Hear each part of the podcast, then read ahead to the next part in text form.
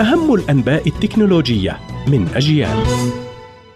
أهلا بكم في موجز لأهم أخبار التكنولوجيا من أجيال. مهندسون في جامعة هونغ كونغ الصينية يطورون واحدا من أصغر الروبوتات في العالم.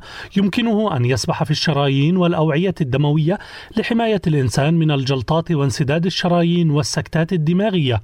وحذر الباحثون من أنه بسبب صعوبة تنقل الروبوتات لمسافات طويلة عبر الجسم فقد يتم استخدام هذه الروبوتات المجهرية بشكل أفضل على الجلطات التي يسهل الوصول إليها. سوق الأجهزة الإلكترونية القابلة للارتداء في مجال الرعاية الصحية يبلغ 16 مليار دولار العام الماضي ومن المتوقع أن يصل إلى 30 مليار دولار بحلول عام 2026 وأدت الجائحة إلى زيادة الطلب على حلول المراقبة عن بعد وإشراك المرضى في العلاج.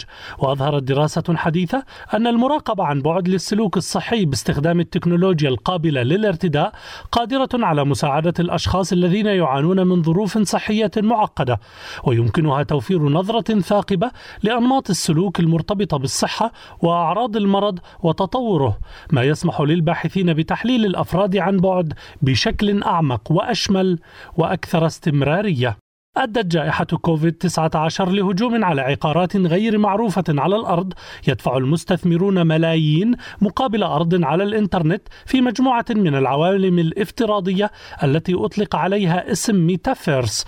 وارتفعت أسعار قطع الأراضي هذه بنسبة 500% في الأشهر القليلة الماضية منذ أن أعلن فيسبوك أنه يعمل بشكل شامل على الواقع الافتراضي وغير اسمه إلى ميتا بلاتفورمز. إلى اللقاء.